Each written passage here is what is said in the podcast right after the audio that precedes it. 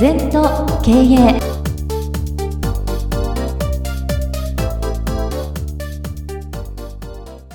全と経営では皆様からのご感想やご質問お待ちしております。LINE でお友達になっていただきメッセージを寄せください。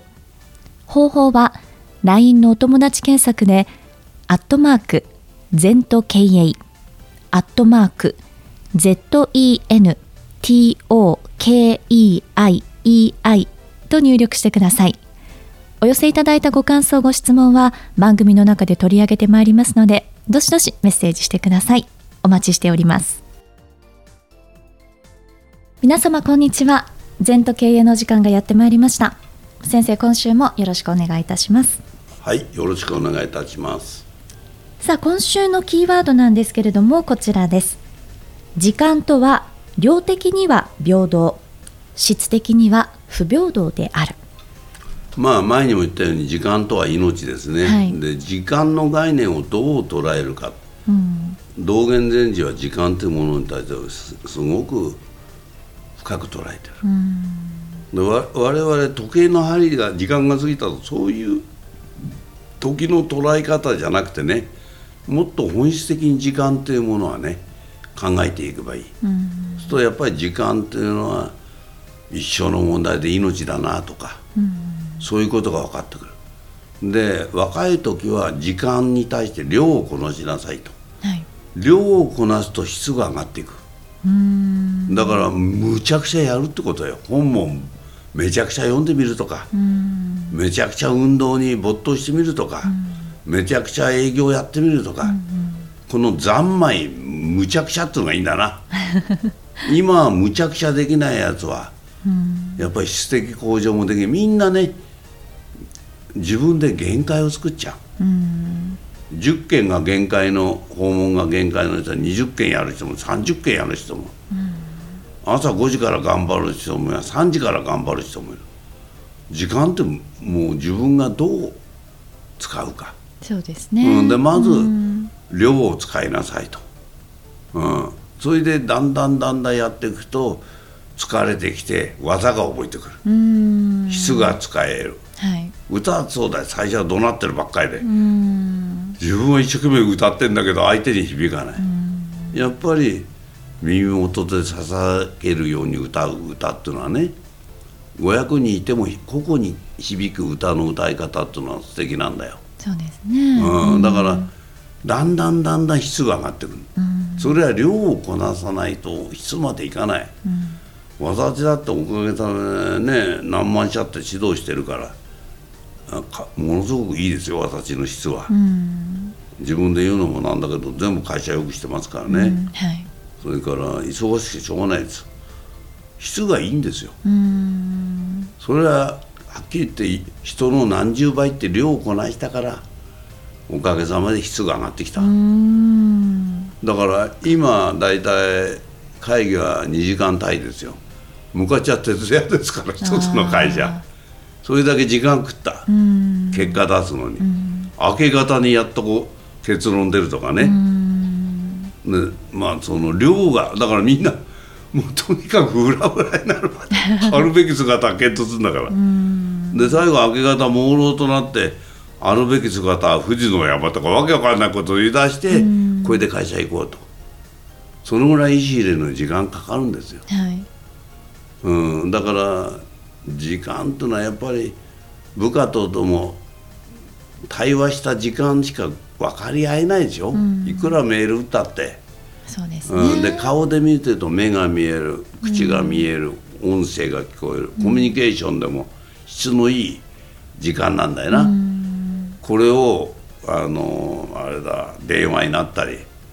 ねまだリスナーの方声聞いてるからねそうですよね。いいんだけど言葉だけだと分かんないよ、うんうん、それからぜひねなんか公開セミナーと来てください。そうですね。私の目を見て顔を見て方がね 何十倍にも効果がありますよ。そ、ね,、れがコミュニケーションだから、まあ、時間は量と質があるよっていう概念をね、はい、身につけてもらいたいと思うな。そうですね、はい。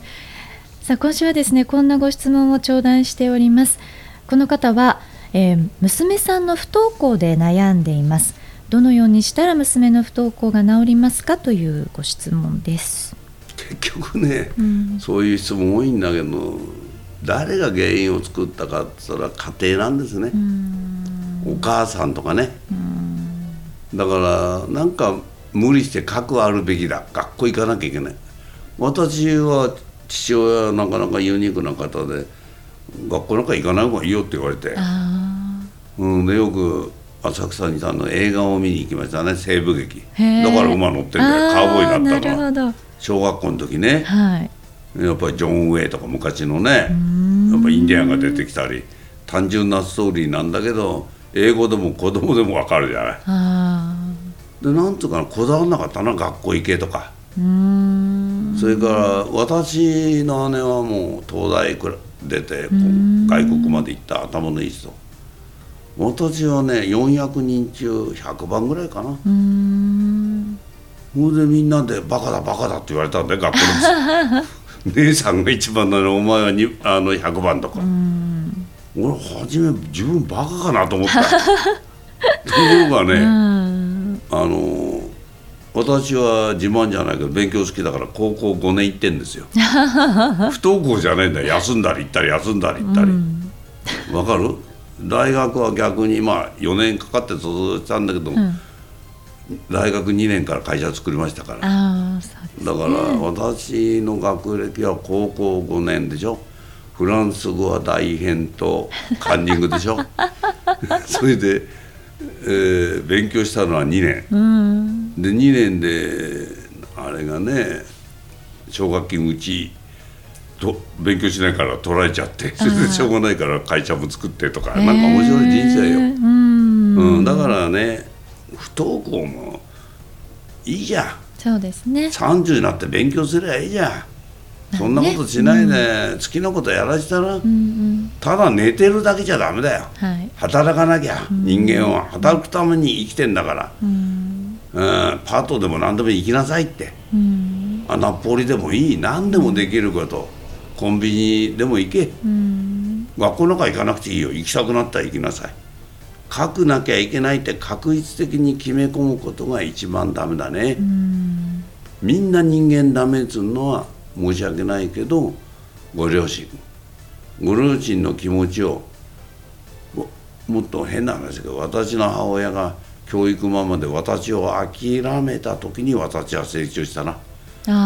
解放されたっていうか今度自己責任ですから。そうです、ね、中卒じゃ自信ねえから高校で行ったんだよ、高卒じゃ自信がないから大学行っただけで、別に行かなくてもよかったなって今から思うと。いろんな生き方があるから。本当ですね。うちの娘は海外の大学行って帰ってこないとかね、ずっと住んでるとかいろいろだ、別に行けって言わなくて。で途中で学校辞めたら辞めろと、いいよって、うん、働けとまた行きたいって行けばいいし。そうですよね。自由自在。まあ私のお師匠さんはねあの中学生の時の子供の成績見せてよなんだ親バカかなと思ったらクラスでビリなんですよ。でこの子ビリだったんだと、うん、それでお前はあの中卒で鼻がいいから匂い嗅ぐのがいいからコックやれって。板前に、はい、で板前になるよお父さんっつったら。あれだよクラスで誰も中卒いないんだって最近は。へえだから自信ないよったらじゃあ高校行けと、うん、うちは貧乏だから県立しかダメだよっつうんで3ヶ月自宅で勉強してあの県立入って。また高校だった時ビリなんだよ。お前は鼻がいいから匂い嗅ぐのいいから板前やれと。いやお父さん大学っていうのもあるだろうって。行ってみたいってじゃあうちは貧乏だから国立しか行かないよって芸大出た。まあ浪人したけどね。それからドイツまで行って大学に行って、まあ、立派な就職してあの文芸活動なさってますけど。本人が思わなきゃダメなんじゃない？そうですね。周りが大学。でみんな最近大学も出てるじゃない？なんかいいことあったってないだろ。う、まあ、そうですね、うん、高卒でも大卒でも似たようなもんだろ。う。そうですそうです。社会人になったら25ぐらいまでかな学歴がちょっと。あと聞かないですよ最近。本当です、ね、学校で使うもん。どうでもいいんだそんな過去のことは。そうですね、はい、そんな感じかな、はい、ぜひねご参考になさってみてください。先生今週もありがとうございました。二度とない人生だから今日も輝いていきましょう